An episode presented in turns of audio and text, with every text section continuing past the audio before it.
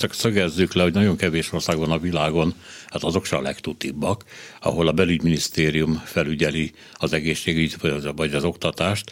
Na szóval a belügyminisztérium most a úgynevezett Kréta rendszerben, ami sok tízmilliárdba került, egyébként már föltörték többször is, azt kérdezi a szülőktől anonim módon, hogy van egy gyermekosztályban olyan tanuló, aki magatartásával zavarja osztálytársait, vagy hova járnak a gyerekek magántanárhoz, ha egyáltalán mennyi időt töltenek a házi feladattal, illetve pedagógusok a tanulókat is bevonják a bérezésükkel kapcsolatos demonstrációba. Mit szól ehhez a szülő?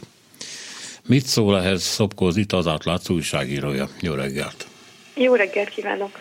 Hát, eh, hogy mondjam csak, elég, elég durva ez. Elég durva ez, és elég eléggé az ember azt is gondolja, hogy talán ez az anonimitás, ez nem egészen igaz, hogyha ilyeneket mernek kérdezni.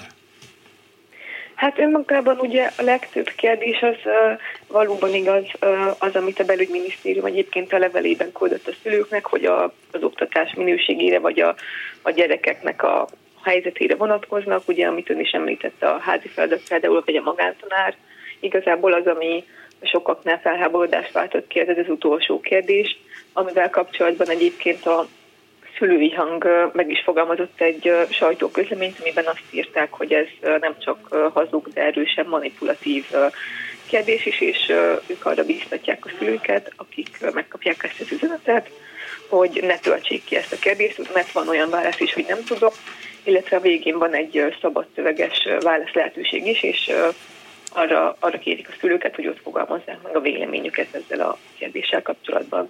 Hát adnak itt ilyen szöveget is, ugye, amit oda lehet vigyeszteni. Utolsó kérdésük hazugságokat tartalmas, stb. stb. Mármint ugye, hogy a tanárok vennék rá a gyerekeket arra, hogy az ő fizetésükért tiltakozzanak.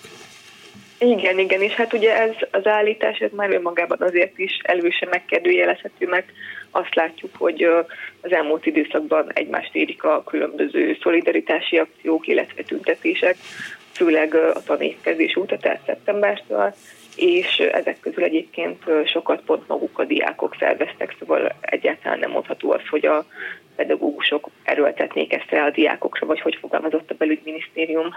Uh-huh. De említette, hogy ezek a kérdéseknek egy részét jelentik. Azok a kérdések, amik nem ennyire durva sugalmazásokat tartalmaznak, azok valóban alkalmasak arra, hogy fölmérjék a szülők véleményét az oktatás minőségéről?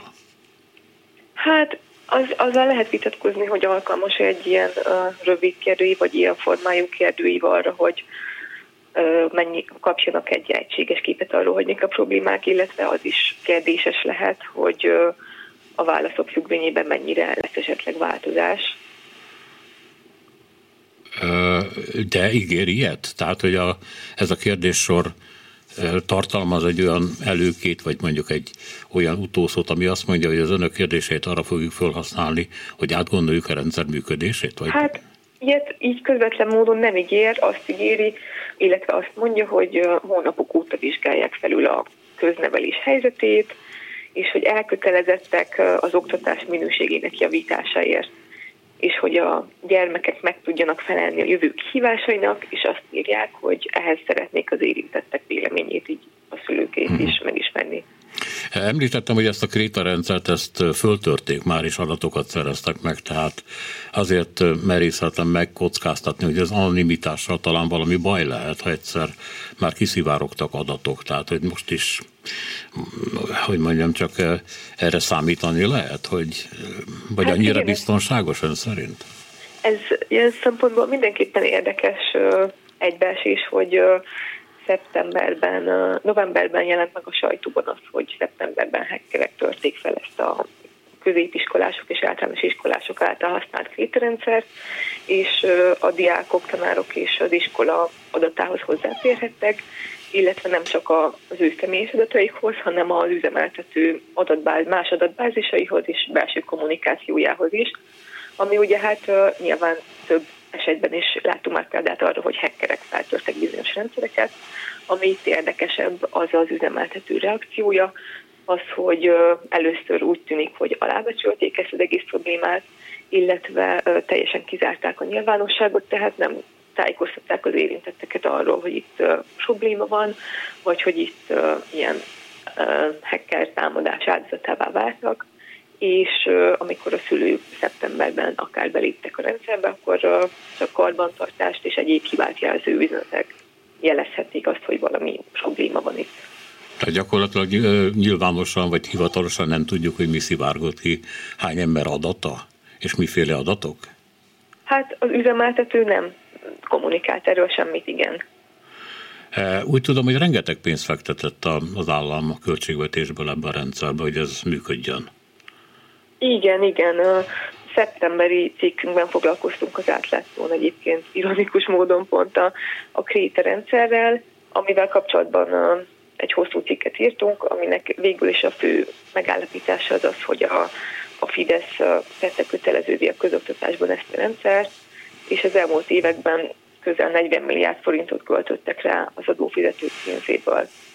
Egyébként az üzemeltető Palkovics László volt üzlettársa, egy bizonyos Faust Zoltán, akinek a cége az elmúlt években sorra nyeri a különböző állami megbízásokat is, tendereket.